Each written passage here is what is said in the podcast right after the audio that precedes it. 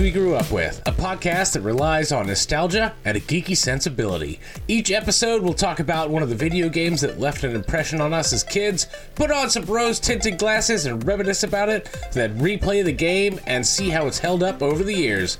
This episode, we're not playing the Ocarina of Time, but we're using our mirror.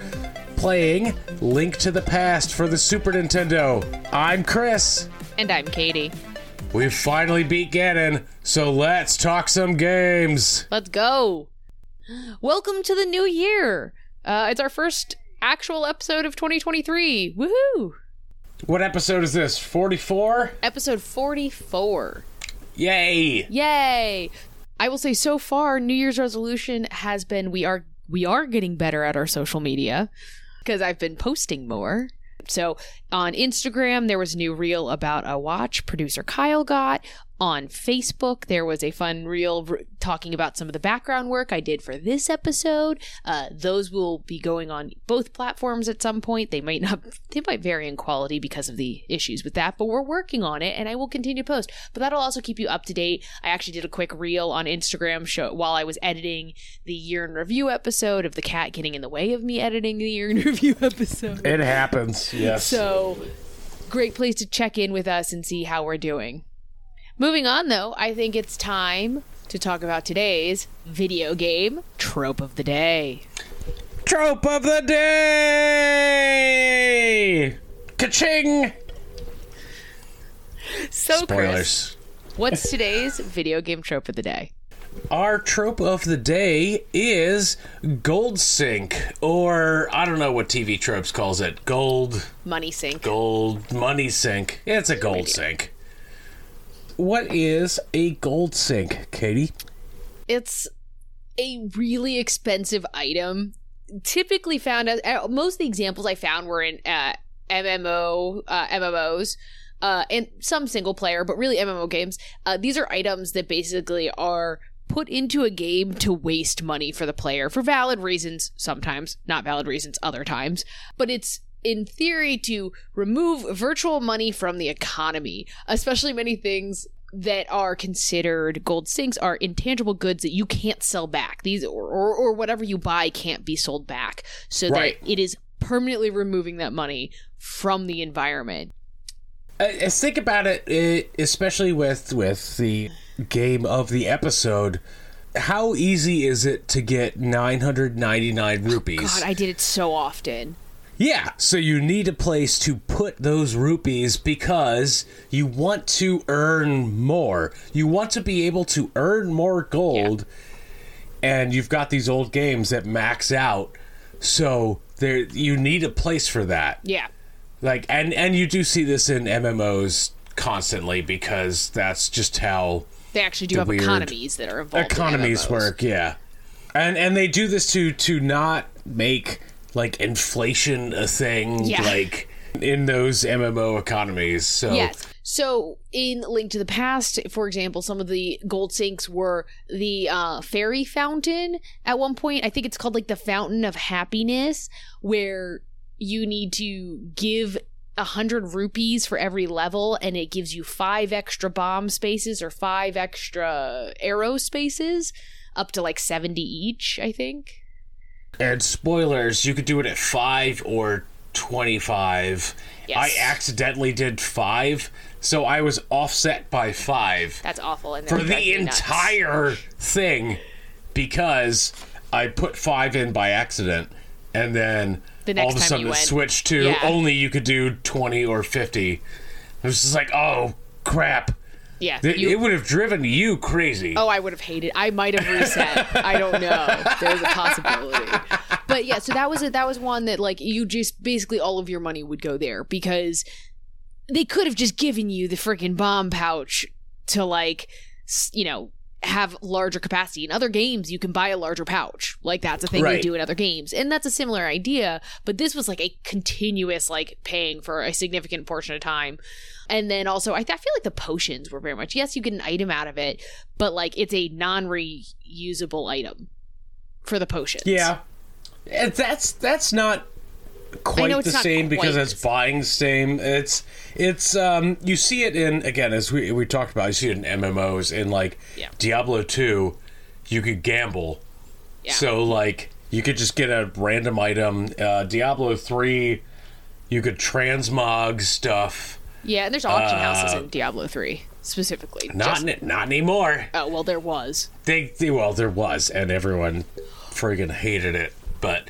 I know Diablo 2 the one I had always heard about was that there was a like item that you could that could clone really easily and so it was like and I looked it up it's the stone of stones of I was Jordan. gonna say, is this Stone of Jordan? Yeah. And so basically, people kept doing it and cloning it so often, or or had so many of them that they basically added in a way that you use them as currency because players started using them as currency. So they basically made it to like take them out of the game. The exact thing of like they created something purely to pull the number of stones of Jordan out of the game.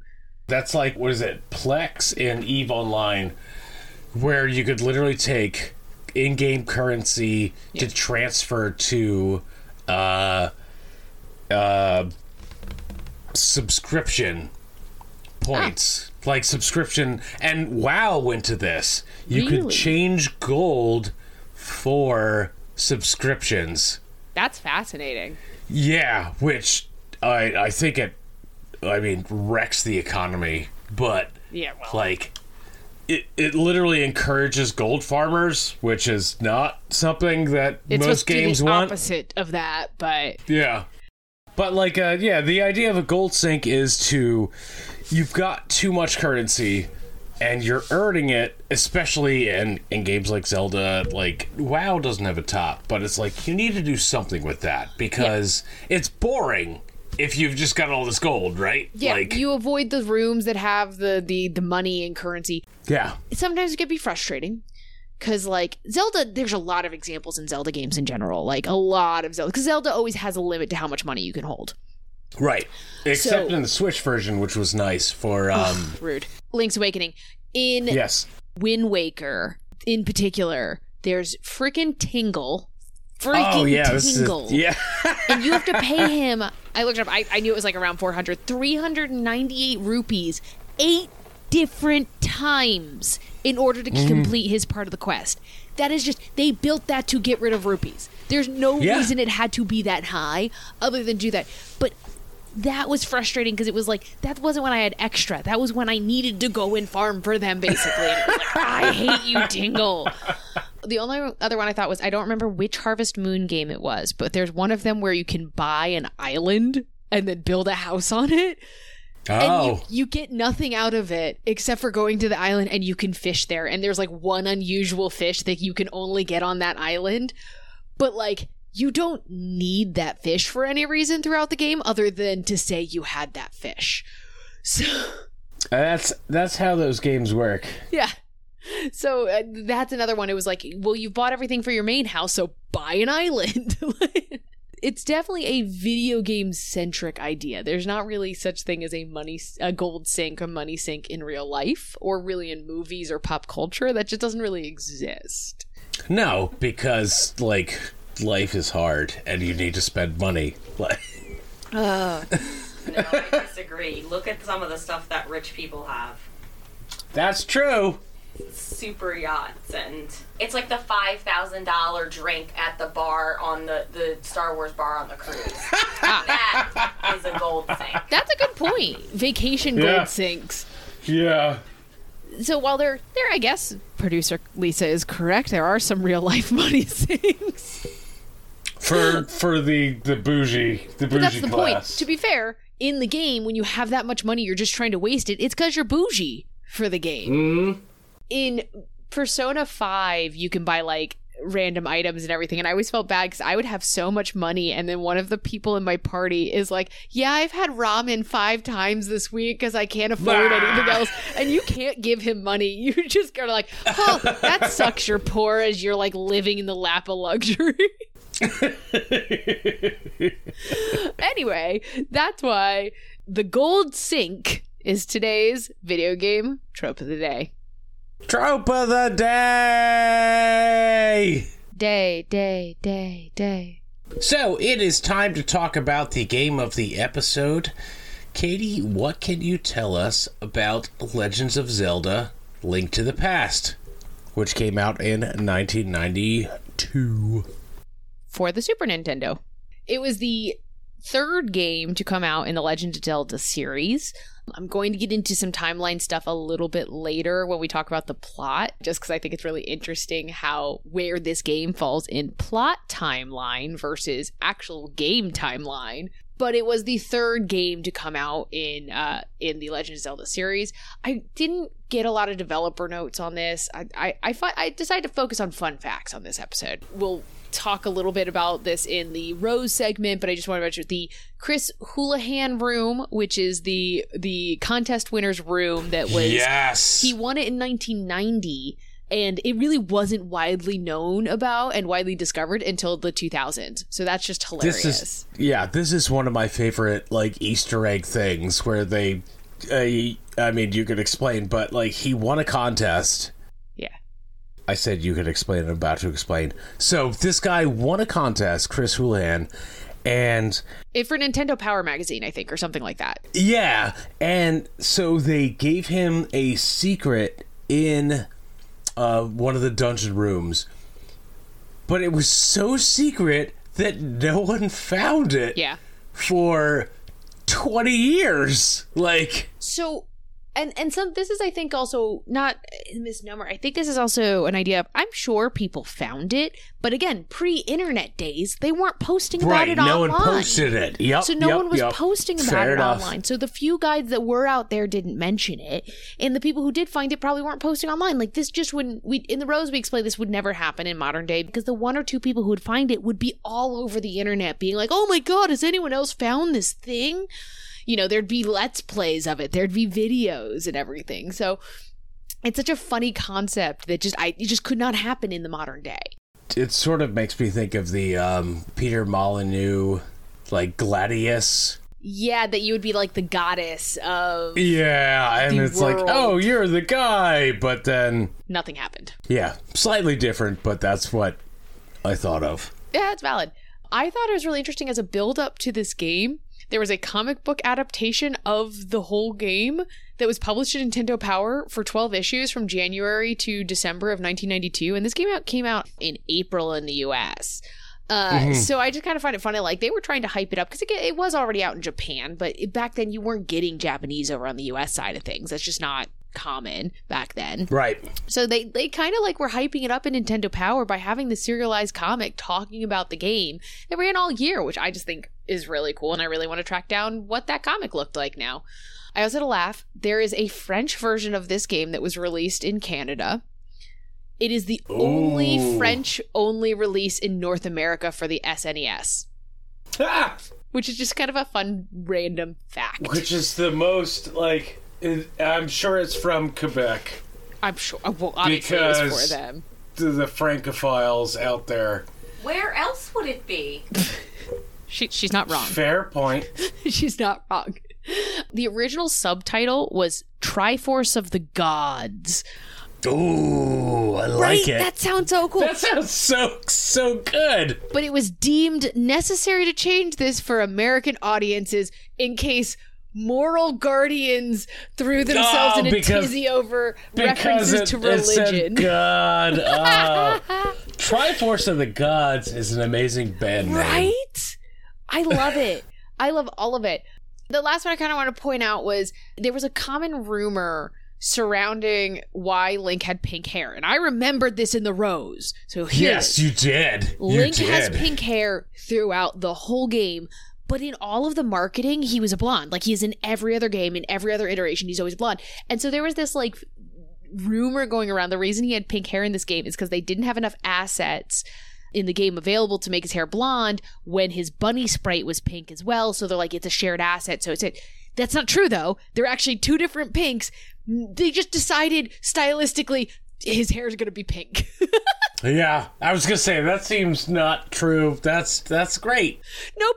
It's just Just they just, just decided in the game it. they wanted him to have pink hair. I mean, considering the outfits he gets by the end of the game and the colors they use, sure, they just wanted to give him a little just, color. just go for it. Yeah, that's fine. So for speed runs, there are still speed runs of this game. Uh, for the no major glitches run, I don't know exactly what that means. I'm assuming there's minor glitches they're allowed to do. For no major glitches, which is the primary category of speed runs for this game, it is one hour, 22 minutes, and 58 seconds.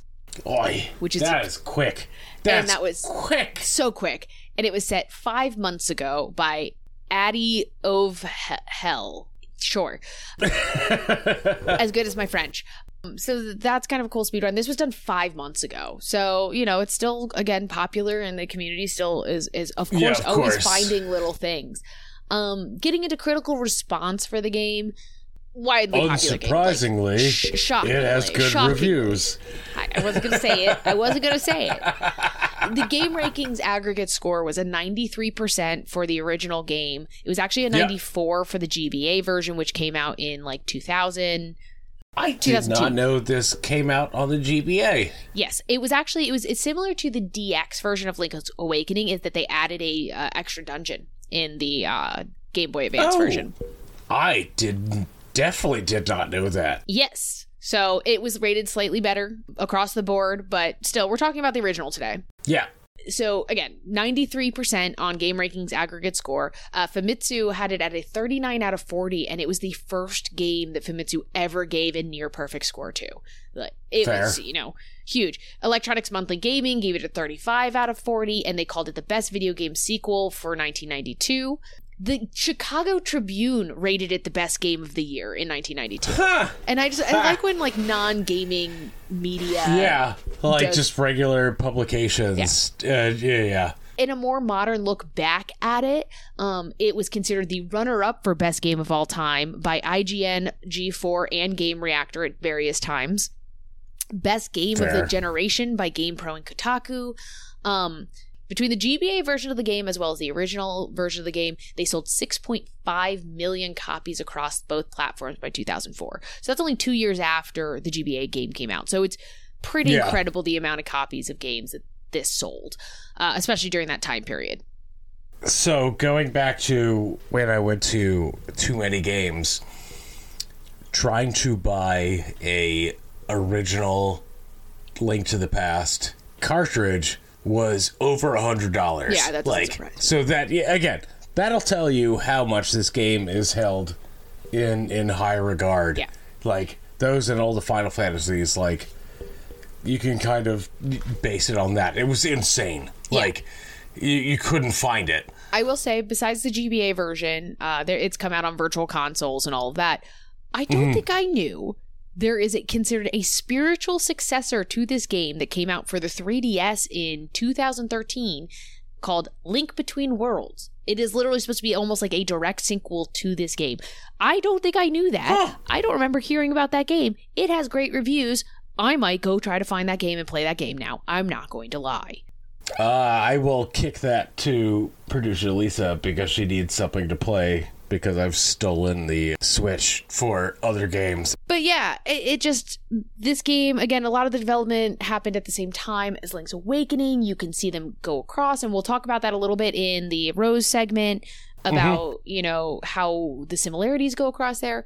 But this was a very very well received game. Of course, this was a well loved game. It is still a well loved game, as Chris said, from how much it still costs to buy the game. And the fact that you can get it on the Nintendo Classic, the Nintendo virtual stores, and it's, you know, you're constantly being able to play it. And so let's play a very apropos Chiakarina of Time, go back to the past before we had a chance, kind of, before we had a chance to play the game, and talk about our memories of A Link to the Past. Chief Flute of Time, go! Yes to Chief Flute of Time.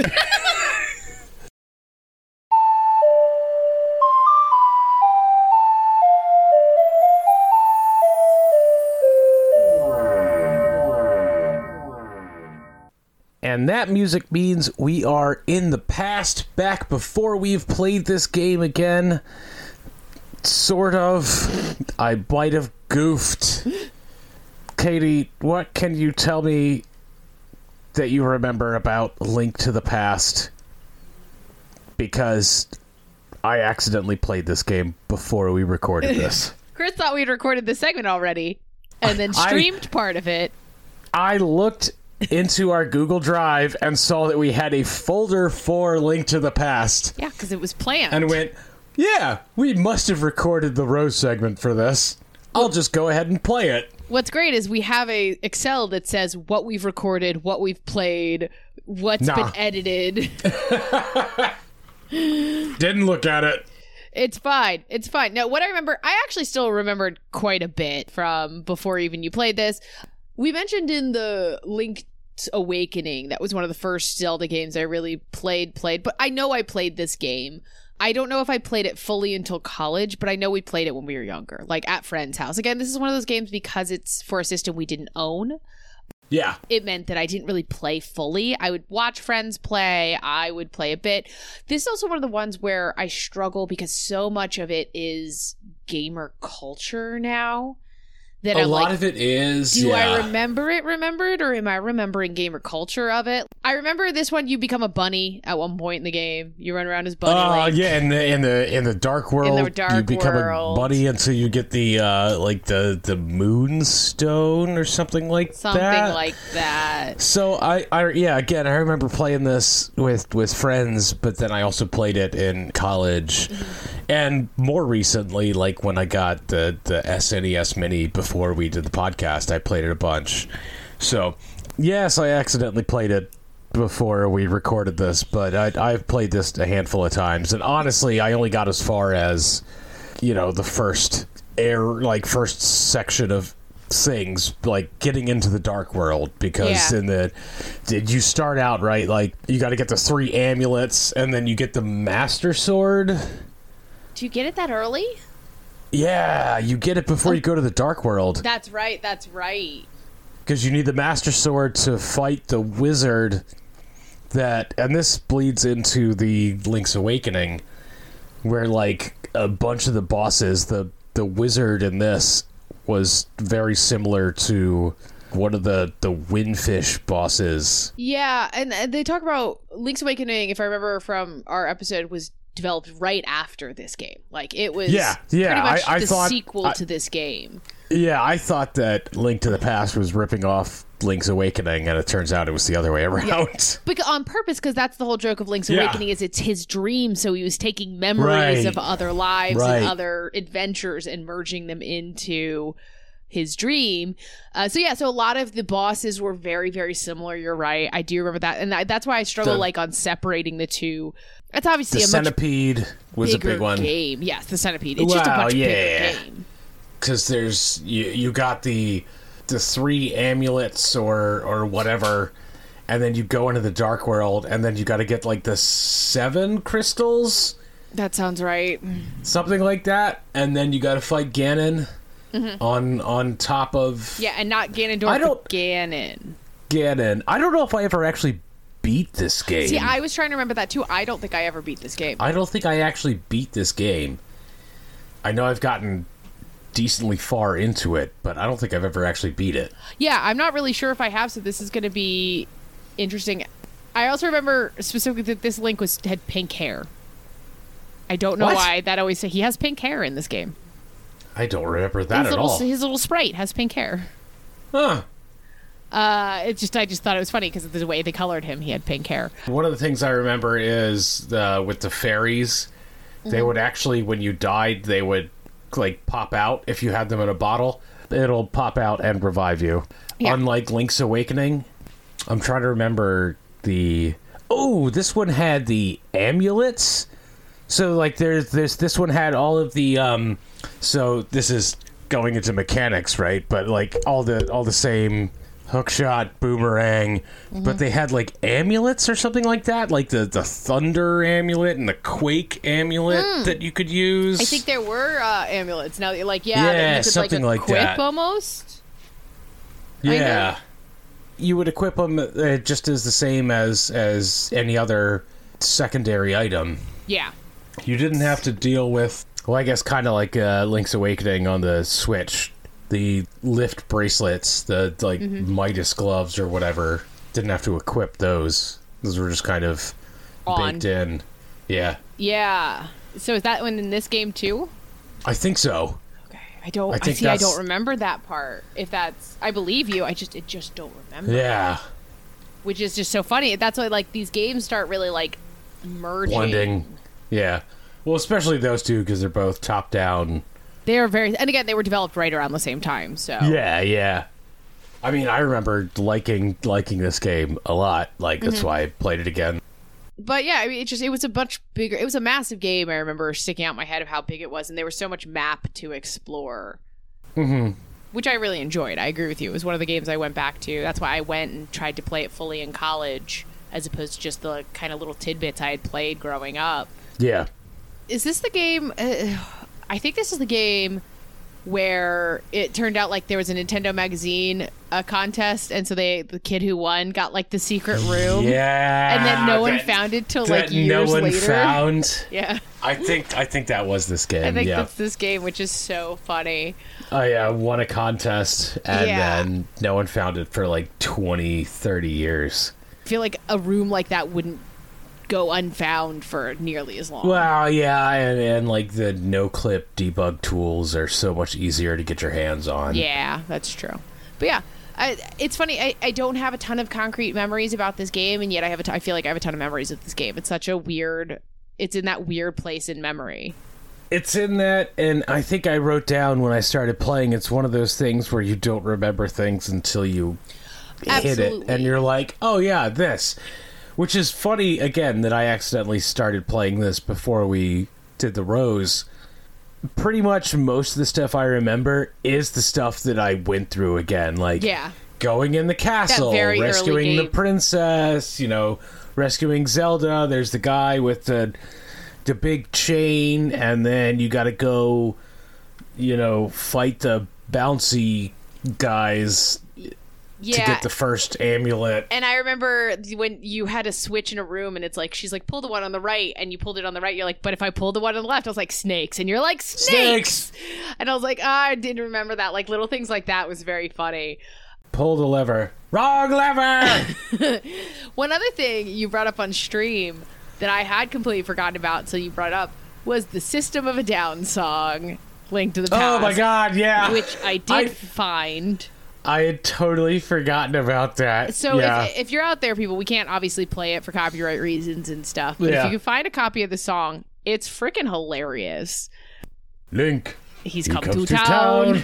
come to save. going to save the Princess Zelda. oh god, it's so good. but it's like again that that just kind of proves like what a cultural phenomena that Oh, Zelda yeah. uh, Link was, Absolutely. and Zelda was. Uh, this game really was what established it as such. Yeah, I, I really think so. This was the one that absolutely like. I mean, Ocarina of Time, sure, but like this, this was, first. This was first, Yeah, and this was this was the this was the Triforce. yeah.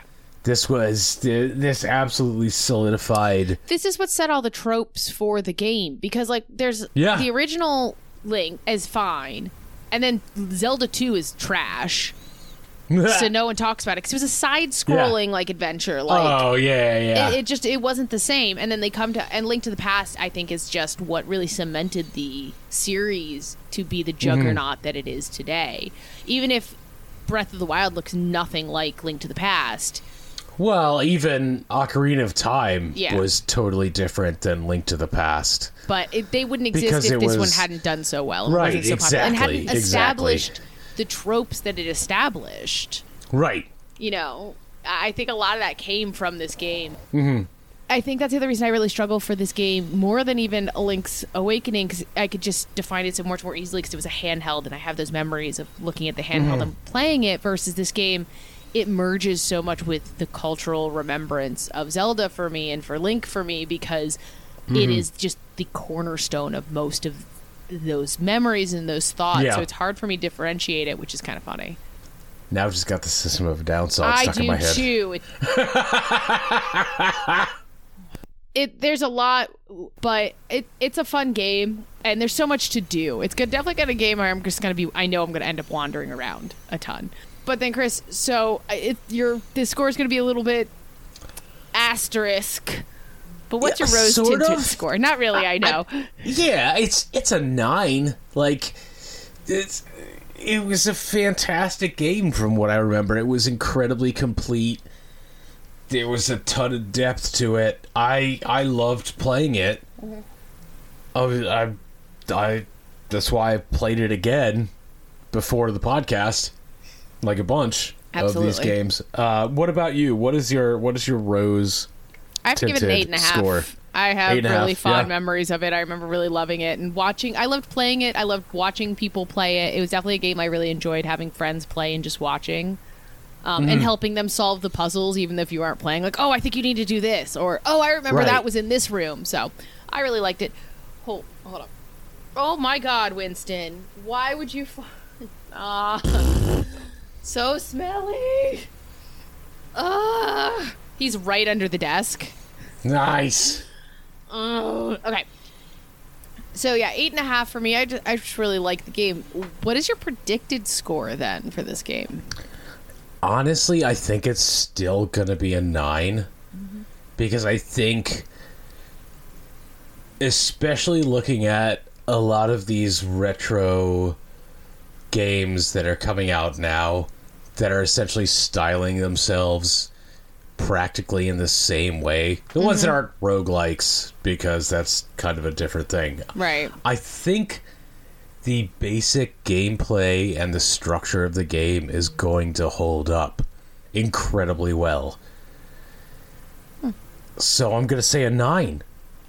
I, I Duh. Yeah. just no, making a bunch of noise, but I, I I really think that it'll hold up well. What about you? What do you? What is your projected score? I, I have to give it an Predicted eight. score. I have to give it an eight. Just I I won't say it's going to live up to everything. I think there will be little things here and there where I'm going to get annoyed at like how Uh-huh. peculiar something is. But overall, I think it's still going to be a ton of fun. I think it, it it is slightly biased in that I know I've played it within the last five six years most likely. Uh, at least parts of it, and I had a lot of fun. And I just have such nostalgia is going to be a big factor on this one of just being like, oh, I like this so much. So I think think that's going to be a big portion of it. So definitely going to give it an eight out of ten. So overall, we have some rose scores of I had an eight and a half. Chris had a rose score of nine out of ten, and then for predicted scores, I had an eight and Chris had a nine. So really high reviews on this game. Shockingly, as always on this podcast, we funny we want to just play the games that we remember having fun playing. that we like. Eventually, I'm sure we'll get to a point where people are like, "We need to torture you with games," but we're not there yet. Look, we did Ecco the Dolphin, so Anyways. oh, so true. Uh, so let's play that Chiacarina of time. Ah, Arena of time. ah, And go back to the present, back to when we actually have played more of the game in recent history and uh, talk about it. So let's go. ah, yeah. Yeah.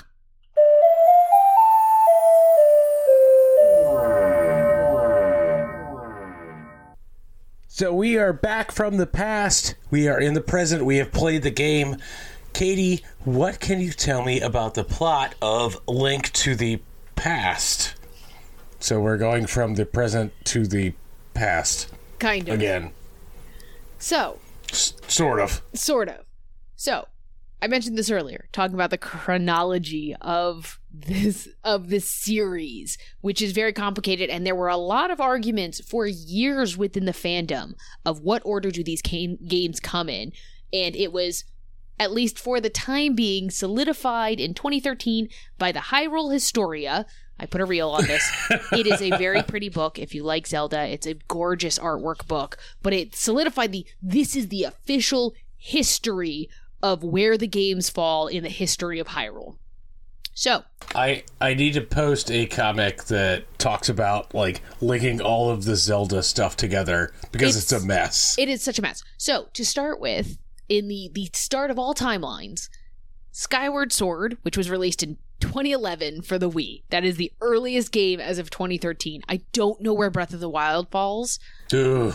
I probably should have checked, but I don't know where that falls. So right as of as of 2013 when this book came out, Skyward Sword was released released in 2011 for the Wii. That was the earliest game. That's followed by The Minish Cap, which was in 2004 for the Game Boy Advance. Oh my Then- god.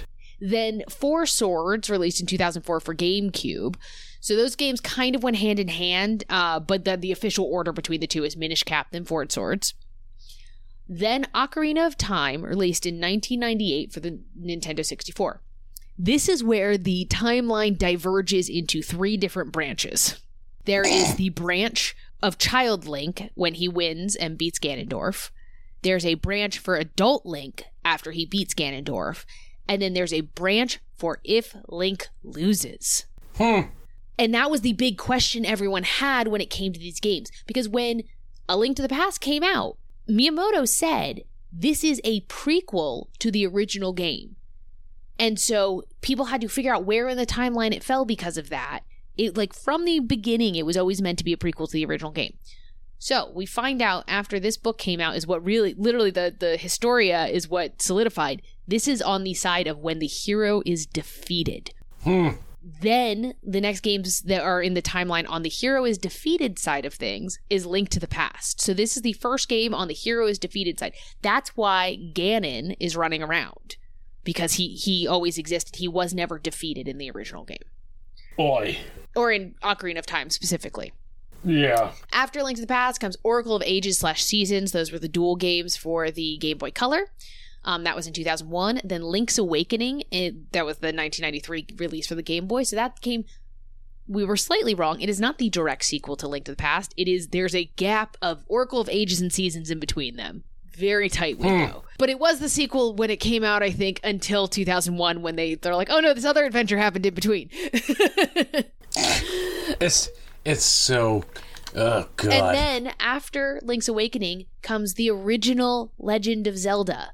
So the 1986 game is after Link's Awakening, which is then followed by The Adventure of Link, which is the second game in the series, which came out in 1987. So those two are chronologically two of the latest games in the series plot timeline, even though they're the first two. Just wild. Link to the Past, basically all you need to know it is the reason we are fighting Ganon and not Ganondorf is because Ganondorf morphed into the god Ganon at the end of Ocarina of Time, and so that's why we're dealing with Ganon. sure. The official write up in the book, I, I a very very epic and glorified, so I had to of course use it here. Is of all the possible outcomes, Link, the hero of time, faced defeat at the hands of Ganondorf. The thief obtained the three pieces of the Triforce, transformed into the demon King Ganon, and continued to threaten the world in the future eras. The conflict surrounding the Triforce continued without end. The blood of the gods weakened, and the kingdom of Hyrule sh- uh, sh- and the kingdom of Hyrule shrank into a shadow of its former glory. That is the prelude to this game. so epic. So well done. So the plot of this game is it's it's as many uh, Zelda games are. You wake up in the dark. You have to find your is he your uncle? Yeah, uncle, uncle in this game. Uncle. So you you chase after your uncle, chase him into the castle. So you find the uncle in the castle. You get Zelda, escape from the castle, and then you figure out that you need to get the pieces to get the Master Sword so you can fight the wizard. You get all of the pieces and get the Master Sword, and then surprise! Zelda is kidnapped and sent into the dark world that Ganon wants to take over because he can take over the dark world and light world at the same time. So you've got the Master Sword, three pieces. Go into the dark world, and you need the seven crystals. That have maidens Yeah? inside. Yep. Thank you. The seven maidens that. Uh, Crystals is still right. They're just maidens inside said crystals. Yeah! Those things will breach the barrier between the two worlds. So you have to get all of the crystals to save them from Ganon, and then you could fight Ganon to make sure the breach of the two worlds is secure. and and that he is Which not is- allowed to get to the Triforce, which Yes. will grant him like a wish. That's right. That's that's the whole thing about the Triforce is a wish, which is used very early on when you just wish to move a bunch of things around. Is that? I, I'm I'm not making that up. Like the uh, what is it? The first or second dungeon where you move the uh, the the three stones. Yeah, it's that's like, not a yeah, wish. the Triforce. Oh yeah, you do wish in that little thing. Yeah, it's it's like a really weird, superficial wish. Where it's just like I wish to Enter. Enter. Yeah, move By the way- the plot along. The priest is of course Ganon in disguise. His name is. We're gonna have a contest. How how do we say the priest's name? The priest wizard name. Uh, it's it's in the notes. Uh, no, I literally have that note. Sa- Sarah Sha Sha Sha No, no, no, not him. That's the old man. Oh, The wizard who captured Zelda in the first place. oh, The bad guy, the, the vizier, whatever his name is. It's A- Um, Agahimnim. Jafar. Ye- yes, but he is apparently official canon, an offshoot of Ganon. That's how Oh. that happened.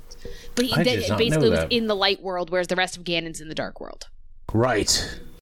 Yeah, so after you get the seven maidens, you go fight Ganon, you beat Ganon, you get your wish, and everything goes back to normal. Yay. So let's get into the actual mechanics of the game. Back to an overhead view. Unlike Easier. two, Unlike. the second one, which was a side scroller. Right. I was gonna say easier than uh, uh, the Game Boy version because you have more buttons. So many more buttons. yes. and so the menu's so much bigger, you can use more items, and it's just. Like your boots aren't a separate item. The fact that the Game Boy puts them as their own item is just obscene. they're just on you once you get them in this game. Yes. No, Um, it, that the, the boots and the uh, gloves were equipped automatically, which was nice. And, Yes. and it is interesting, like the consistency between you know most Zelda games, or at least these early games of you know the gloves help you lift stuff, the boots, the Pegasus boots help you run. You have bows, you have bombs, you have the hook shot, or you know you have a boomerang. Like those are all like consistent in most. yeah, of the very very much staples. Yeah, Yeah. The, the all of those were were there. They had the uh, medallions. Yes. So we remembered those in the rows. So I'm, Yeah. I'm impressed. You did remember the medallions in the rows, which were like elemental. Yeah, because you had Quake and Bomb, and what was the third one? Like it's like Air Aries Eris. yeah, Um they weren't super useful, Eth- honestly. Es- Esther. Eth- Ether Ether? Ether? Ether, Ether? ether, yes.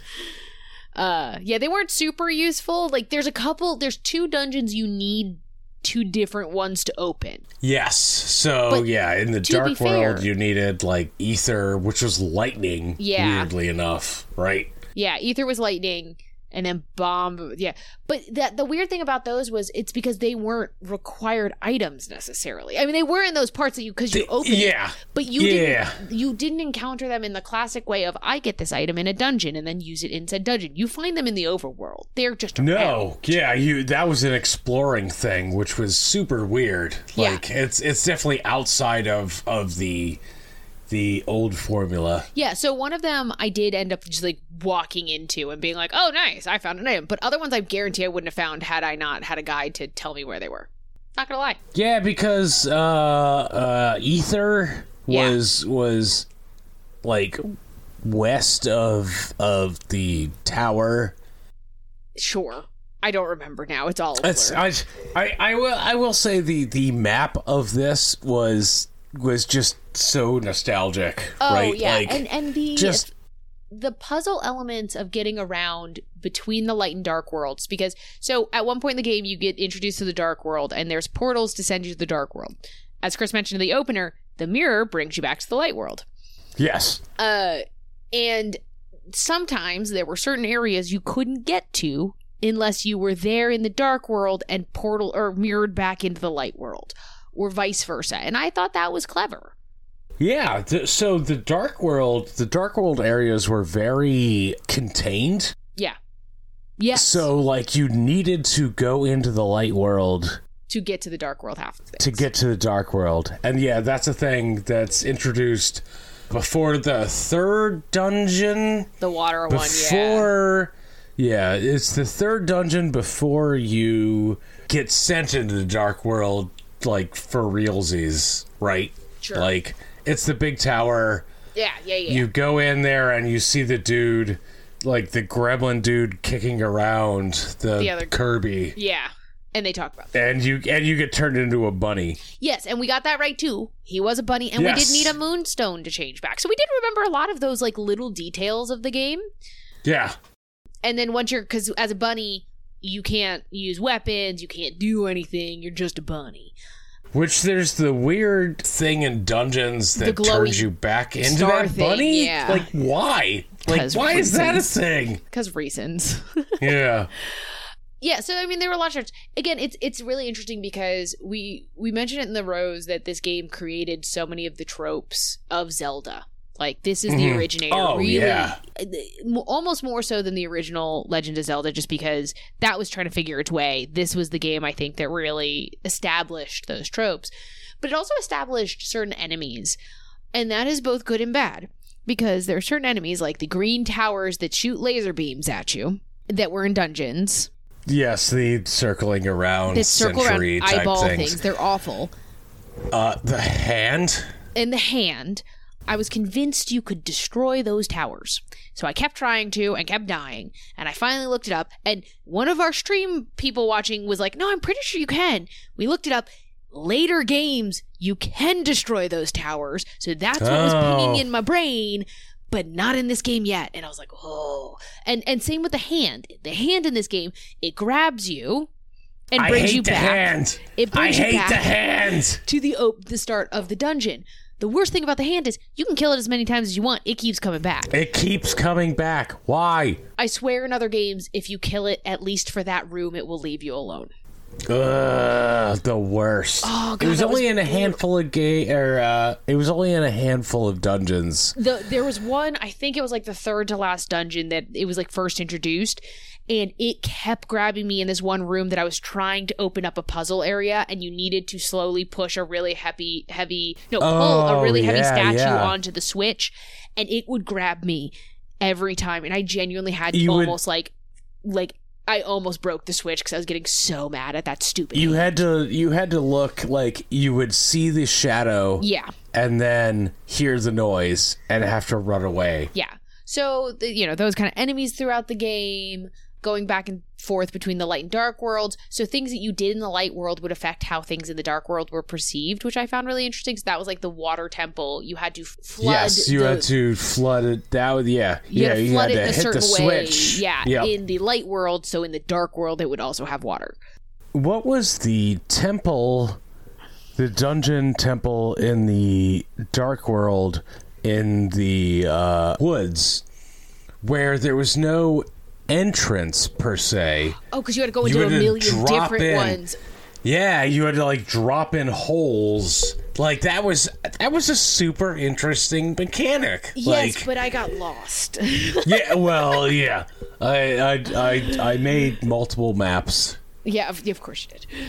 And, and, and the, the big thing about that was you'd have to leave one area to go to a different area to do something necessarily in one area. Like, ew, yeah, there was a lot of back and forth in that dungeon. Yeah. And the worst thing, as much as your maps helped, that that was the thing of it was in the Lost Woods, so the overworld map was useless. It was just like Yes. you're in the woods. You had no help whatsoever. So it was like, oh. So like trying to guide your way through, like that's where, yeah, drawing your own map worked on those. And the other one was um, up in the uh, water area. That Yes. was not on the map either. Yeah. So when like you got the Beyond the flippers, like Zora's yeah. flippers, yeah, yeah, yeah. So when you got the flute slash ocarina, Yes. what was that bird? It was a duck. It's a duck. It looks like a duck. No, no, but everyone says it's a duck. Okay. No, it, it see that's the confusion. In Link's Awakening, it's a rooster. Yes. But in, In- this, in game, this game, it's it is clearly a duck. established as a duck. It is a duck, and he's amazing, and we love him. Also, can we talk about how sad that is? Where it's like that you get the thing where it's like the dad. It's like, oh, my son went away, and you find him in the dark world, and he gives you the ocarina Uh. Yeah. slash flute. Because like, he, yeah. and then dies. He's like, I've and been here a while. It's like, like, oh my god, this to is be- awful. That's why if you watch the end credits, Flute Boy comes back. He doesn't have a name. It just says Flute Boy. Flute Boy gets to come back. Boy. He comes back, so it's fine. It's less tragic. Oh my god. Uh, one other thing I wanted to mention before we get in- more into our opinions, we're obviously, of course, really good at not putting our opinions everywhere, all over this. Um, for the music, we talk about the tropes of how this tropes were really established in this game for Zelda. The music of this game is what established most of what we know for Zelda when it comes to music. I mean, uh, the the Chi Ocarina of Time, I literally stole from between you know the Ocarina of Time Yeah. and the mirror music. It, it let's you Like didn't steal it. You you you modified I, it. I I repurposed it. repurposed it. Dude, so so but like the the Hyrule Overture, the motifs like Zelda's Lullaby Oh, yeah, and Ganondorf's yeah. theme, those all really originated in this game and then are seen through the rest of Zelda. Um so that's just kind of cool. Like again, this was the game I think that really blew Zelda off the map. It was popular before this. There's no Yeah. question, but this blew blew it off the map. Uh, the other thing is we talked about the System of Down song in the Rose segment. It's not System of a Down. It's not. Yes, we figured that out after There are the articles about segment. it now. They're like everyone thinks it's System of Down. It's not. You know, everyone thinks this, but it's just this other guy, and I'm going to look up his name so it was fair. His name is Joe Peelman, and he just Sure. rele- he released it on an album in 1998 called Rabbit Joint. and that's where the song comes from. So credit to him and not System of Down. It's an amazing song. We love it It is. getting more into our opinions of the frustration of the hand, of the frustration of Yes. son of the enemies of the game. Yeah, there were things like definitely elements that could get in a very old school way very frustrating about this Uh-huh. game. Um the hand was was brutal. The hand was The brutal. hand was The- annoying. Like heart noise when you're low on hearts is literally one of the worst things ever. Like it, it's like I, it's not quite as bad as the Sonic drowning music. I was I was going to throw back to that. What is that? What was that? we uh, that, that trope, of the day, like the panic, panic inducing. Panic inducing. So hold on, I'm looking up the trope. Hold on. Yeah. Intentional stress triggers. Yes. Holy And I- moly! I think we talked about that. The the the the sonic noise and yes. But I just It's forget how awful. freaking annoying it is. because if you, and and I don't know if there's something built into the game or not, but I would lose the first eighty percent of my hearts real quick, and then I'd be stuck on the last two or three for a long period it's of just time. beeping forever. oh my god, it would just stop, and it was like, So- oh, So I think you said in stream you went. So part of the mechanic is you've got jars, yeah, and you could get fairies or potions. fairies or potions. I went to potions going to the money sink thing. Yeah, Went to potions late game because fairies could only they only did a, certain amount of health. Yeah, it was nice because it would do it automatically, right? See, that's so when you died, the fairy would come out and heal you. Yeah, and that's why I prefer the fairy. I would have like one potion and like the rest fairies because I would need that automatic life because I I wouldn't lose I would lose hearts very quickly because again, you'd get two or three hearts hit in like a second sometimes with some of those heavier Yeah. bosses near the end. Oh yeah, or even the enemies. Yeah, they would take significant chunks of your health really quick. And so I never got the potions out in time. So it was better to have a fairy so I wasn't dead. But the potions restored all of your health, which was Yeah. way more convenient. I kept, I think, one fairy in reserve for the most part, and Okay. then kept a bunch of the blue potions because there Which- were three potions, right? There Yeah. was the red potion was health, The green. the green potion was magic, and the blue potion was both. And that's something we didn't talk about in the mechanics. The the magic mechanic of you have Yes. a meter for your magic use, and so you could certain tools use no magic. Like the boomerang didn't take any magic. The hook shot didn't or take yeah, any the magic. hook shot. Yeah, those were well, those were magic things. Yes, I know. I'm just saying, but they they showed up in the same slot that would hold your magic item. It was always in that same Yes. Yeah, yeah, weapon yeah. slot.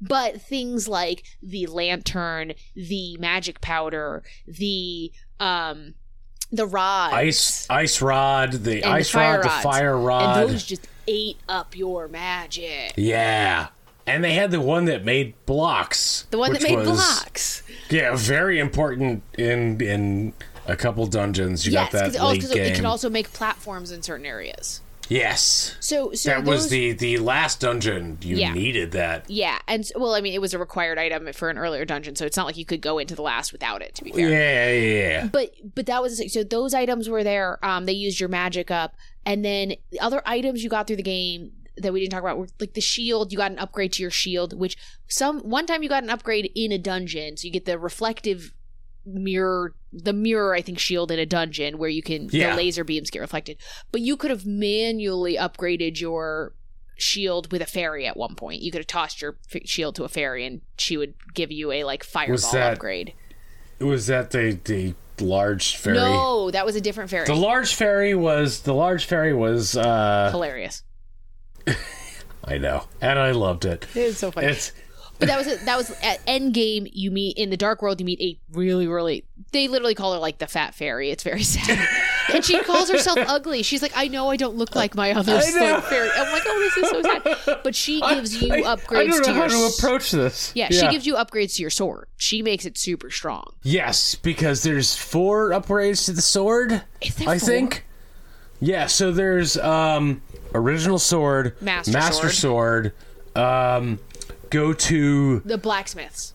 the blacksmith. Yeah. That's your third upgrade, and, And then then, the throw the the, sword with the large fairy. Yeah. I I can't call it a That's fat fine. Uh, fairy because that sounds rude. Yes, that's valid. And so, so, so those upgrades. But you also in two of the dungeons you get upgrades to your armor, so you take less damage, Yes. and so you change colors. And that's when Link goes through some wild color palettes. Uh, he's because like it's green purple. and and and that's so this is super interesting because it made me think of Link's, Link's Awakening. Awakening, Mm-hmm. because you go like the blue you get blue armor and you get red armor yeah. right Only So, in the color like- version, red made you stronger, blue gave you more defense. well yeah in Link's Awakening but Yes. in Link to the Past you got You that get, was the that was the color palette yeah, it's right like red and then purple. Yeah, yeah okay purple yeah It's so more of a that's it's just strengthening yeah. yeah, So it gets so stronger. that was that was super interesting Yeah, so that was kind of a, a fun addition until instead of just weapons, you were getting things like those kind of upgrades. Mm-hmm. Um, things like the jars, you had to buy one and then find the others throughout the the world. Those are Yeah. of items that we didn't really talk about, but. I like. I don't think I ever found how many. I think I only had three jars. I don't think I ended the game. Oh no, I got all jars. four. I know I you got had all four, four. and I was like, "Oh, there are four? uh, it's, it's you get you get one, you buy it, you buy you one. find- There's one that's like right in the village there. I don't remember. and there's one you have to like swim underneath a bridge. I got that one.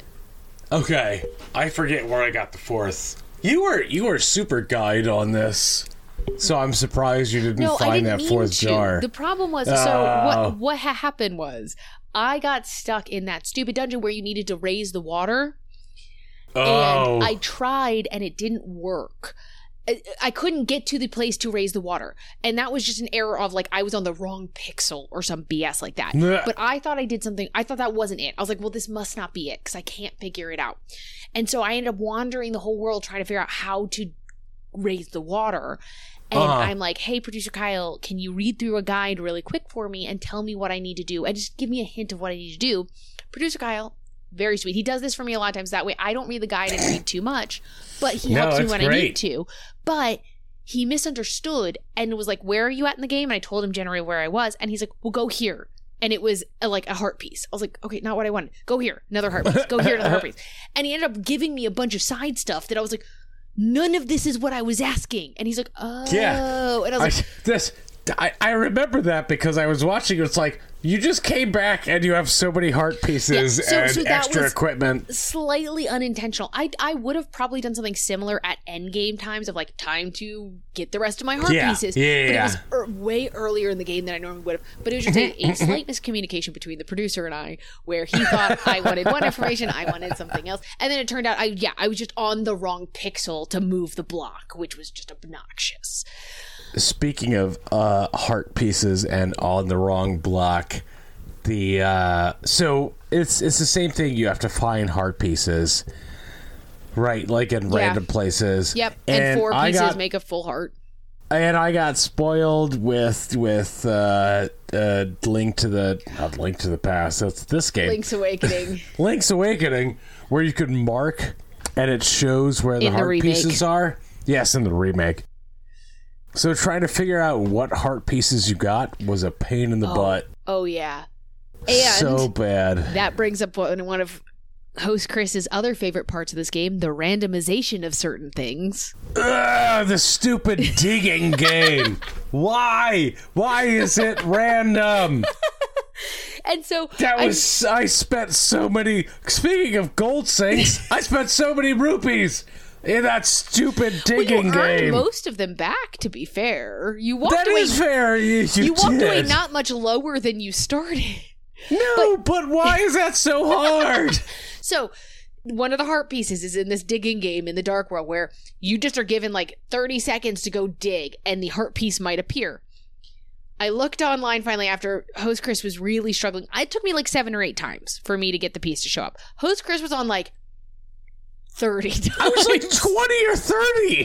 he was, I, I, I did that thing, stupid He- mini games, so many times. he was significantly further. So I finally looked up why, and someone in in like one of the Zelda forums wrote a very lengthy post explaining the math of it, of how Oh BS my god, it is. of course they did. No, but it basically saying No, it, it here are sounds the amazing. percentages Sorry, of go ahead. yeah, here are the percentages of the different items that might appear every single time you dig. But the thing is, the heart piece will not appear until at the earliest your 25th hole. So in Oh 30 God. seconds, you need to dig at least 25 holes to even have a 12% chance of getting the heart piece. That is the dumbest mechanic that I've ever heard. So it's not Who- that the I need to find that programmer and slap him So in the face. So it's not that the heart piece is hidden in a particular spot in that garden. It's that every time you dig into the ground, there's a certain percentage of getting items, of getting a certain Oy. item. And the heart piece does not show up until your 25th hole plus. And your problem was you often did not get to 25 holes. yeah, And I so did. Ugh. So- that was that's crazy. And those kind of things of like that one and there's another one that's slightly lucky as well which is open the random chests in this like one like shop. And it's the same thing of Oh, like just open a chest and hope a heart piece comes out. Like that also is very frustrating. Uh but th- those kind of things are like artificial difficulty. There's no reason to make it that ridiculous. There's no reason for that Uh, one thing that I also hated was that enemies will respawn in the dungeons, oh god but items Don't. that you pick up from from chat or uh, pots don't. Yeah. So a heart under a pot doesn't respawn. Enemies do. yeah So it literally was constantly me leaving the dungeon, going Yep. back to the light world, getting fairies or Yep. potions. And it's That like, was- why? Why? that was the only benefit to the hand was one time I was out of magic and I was just like, just grab Oh. me hand, grab me and bring me to the beginning. Take me to the entrance. Pretty much. Well, also because if the hand grabbed you, it reset the whole dungeon to a certain extent, and so all of the items under pots Oh. would reappear. I did not know that. I because, only um, discovered it because I kept getting grabbed. uh, the mirror. The mirror would take you back to the entrance. yes, I could have done that. Would have done the same thing. Uh, but the, that got very frustrating. Dungeons could get tough in this game. Dungeons would get a bit difficult at times. Yeah, I got spoiled by uh, Link's Awakening, where you hit the mini boss. Oh my god, the mini boss! you got the, you would get the um. the like little like swirl in the floor that would transport you from you. the Yeah, beginning. like the the warp spot. warp spot. That's so like you would, yeah, you would get through half the dungeon. yeah. So Didn't have that in this game. that game. didn't exist in this game. I wish it did, and especially we've been talking a lot, so uh, we have to start wrapping up. Especially the final tower. Oh, we had to fight all of the mini bosses. You had to fight all of the bosses again, and it was massive. There were like ten floors. Yeah, it was like you could watch the VOD where I was just like, "Oh my god!" Like It was I was like, "I got the so boss key," and it's like, "There's four, like four or five floors after I, you get I the felt boss so bad key." because you're like, oh, I'm going through the boss key now. I'm like, oh, oh, sweet naive no, oh no! This isn't the You final boss door. It's only the first one. And that was in that dungeon. This happened a couple times. The first boss, who's like the the like uh, big ball with a bunch of little balls that follow it around, and you have to hit the tail. when he shows up, I don't know what to call the, him. the, the, the, See, you don't know what to call it either. It's not a snake. It's not a snake. It's a it's a, uh, a, cat caterpillar. I almost said caterpie. it kind of looks like a caterpillar. I could see that. But anyway, you hit a tail. Hi him in the final dungeon was on a platform with no sides, so he'd push you off, and you'd end up falling below to another room where you could get injured because there were lasers Well- that would point at you. That's that's the he's like the first boss in the game, Yes, but and he could knock you off. no, I know, but this is, I'm saying in the final dungeon, that was really Oh, yeah. frustrating to waste so much time to get back up to him and all of the resources you would have wasted. And I was annoyed that Ganon could hit you off. By the way, I didn't know that it. Uh, I- the very first time he hit me off, I was like, okay, you end up in this other room, you talk, and Zelda's like, I told you he's real tough. And I'm like, okay, whatever, woman. and then I go back to the top, and I'm like, oh, it reset. Oh, you son of a. yeah, It resets Ganon. And. You, all of your resources are gone. So I was like, nope, I'm restarting. Yeah. There's no reason. No, yeah, to do exactly. this again. Also, it annoyed me because in that it's a, and this is such a petty thing. When the uh, floor goes away, it's black, Yes. which is in all of the other parts of the game. If it's black It's and you fall in, you recycle Yeah. and you fall away. No, this is black and you fall down. That's not how that should work. I agree. You set it up earlier. I agree. When when you fall to a lower level, it shows at least like some sort of Like of it's like a different colored floor. checker pattern. Yeah. Like yeah. So that was frustrating. The other thing that popped up in the final boss that we didn't talk about, I want to talk very briefly, was you had to light the torches to make him appear. Ugh. That was an, a trend throughout the game of lighting torches makes things appear like invisible floors, except for when it didn't make them appear for very long, or when Ether was supposed to make the invisible floor temporarily appeared and never worked for me. So screw you guys on that. I thought you said bombos. I told you Bombos, and I looked at my notes and it says Ether, so I think I told you the wrong thing. you jerk. I didn't know until I literally was reviewing I your notes to wasted so much magic because you told me bombos. I, I, Ah. I didn't notice until we went to record and I looked at my notes. I was not telling you to be wrong, like to, to screw with you. I genuinely believe. I was hoping you didn't That notice. was I just so annoying trying to find the stupid floor. But it didn't. But you came up with the pushing the brick thing before I did. You put the the brick magic on the ground and pushed it around till it fell so you could find it and that was really clever and I had not thought of that. So that was very I was clever. very I was very proud of myself for that I by the cheated on those ones. I just ended up pulling up a picture and was like, just show me where I, I'm I going. was I was about to do that and was like, you know what? Uh, I'm too lazy to pull up a map, so I'm just gonna. So, so Ganon do that. disappearing, that. was such a pain because you had to use so much magic to then hit the things and then hit him with your silver arrows and then hit him with your sword. Holy moly, this boss had so many like, and this is after you had just done a big boss battle, so you had to go refresh everything before the boss. This last boss, But at least it was it was straightforward. Like it, It was. wasn't it wasn't the, the the tower where you had to fight through. It was just it was a It was straight to the boss. That is a valid. I say that and I say scummed the hell out of Ganon. Like it, we were we were late game. I was like, I just need to finish. I just need to be done. Um, Please. uh yeah i mean but again all these frustrations we're, we're expressing nothing but frustration we both desperately wanted to finish this game because we like it so much and we had so much fun so like as much as we're frustrated if I, as proven with other games if i actually get frustrated i just stop i just stopped playing Yeah, no, we've we finished. we finished it we both finished which has been a while since we've both finished a game Ah, oh god, yeah, we are the worst. Technically, I only died twenty-one times. you counted Uh, I think it said somewhere. i missed that Uh, de- I don't know. I think it's told me that I only died screaming? 21 times. Why are you screaming? Because I'm scream. recording a podcast and I scream. Because we get excited. Anyway, so that's interesting. I'll have to look and see in my stats if I can find how many times I died. So, what's your what's your uh, final score for this game?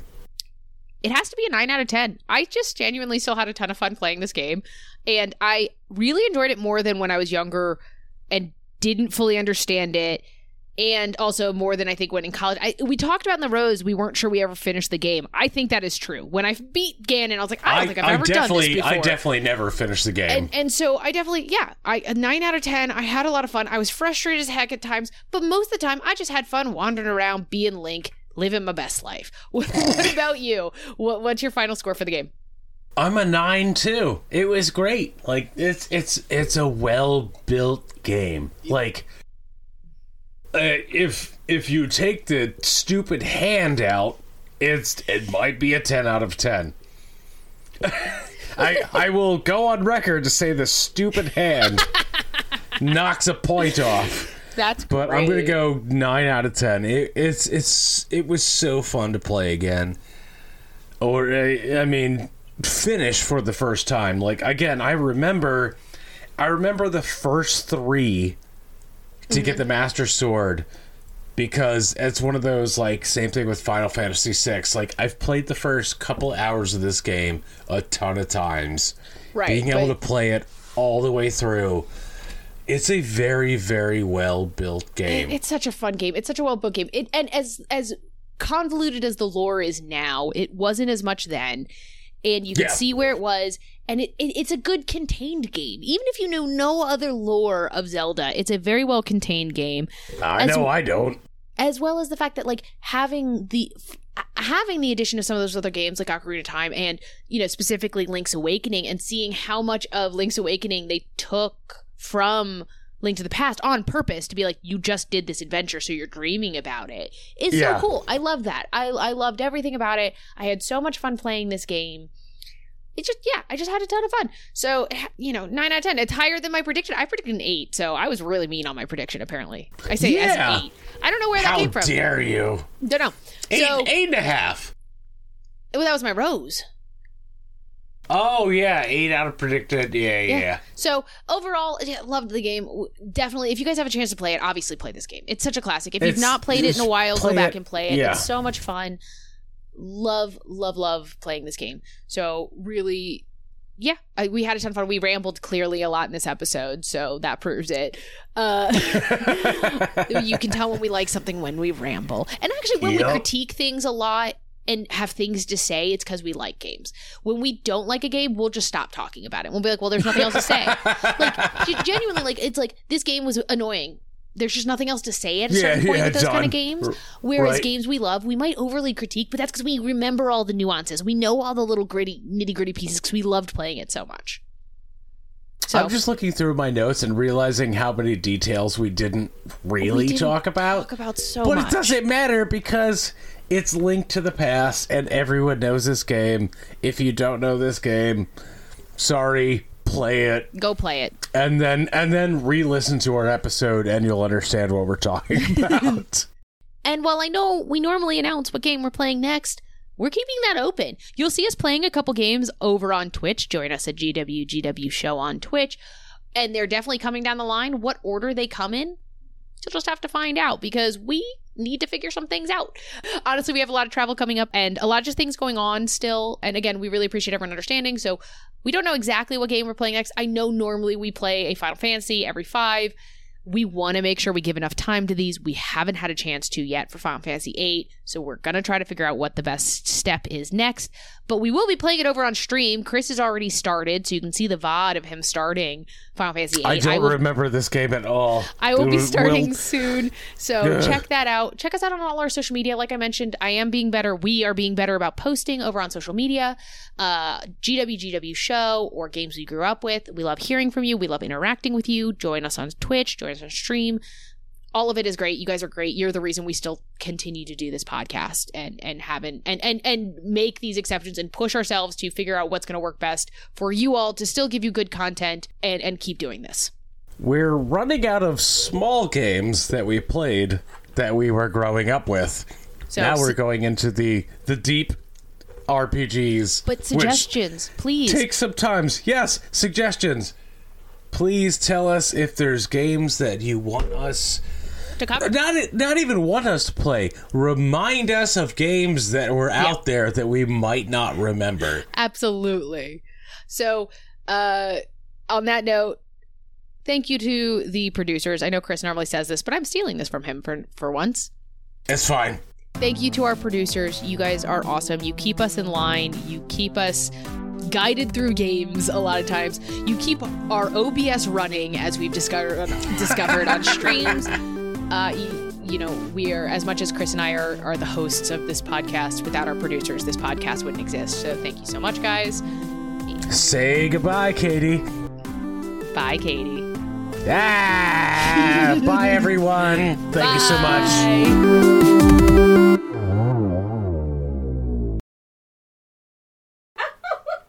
My brain is not working.